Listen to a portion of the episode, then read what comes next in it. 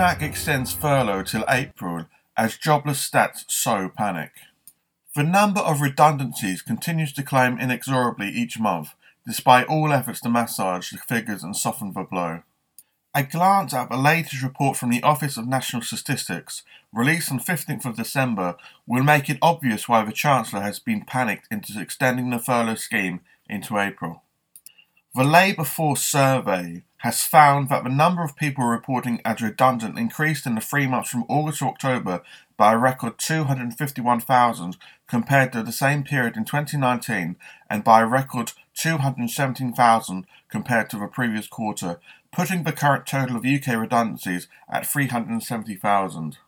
And that's not factoring in redundancies planned for the near future, which promise to be plentiful indeed. The O N S estimates that the U K employment rate in the three months to October twenty twenty was seventy-five point two percent, zero point nine percentage points lower than a year earlier and zero point five percentage points lower than the previous quarter.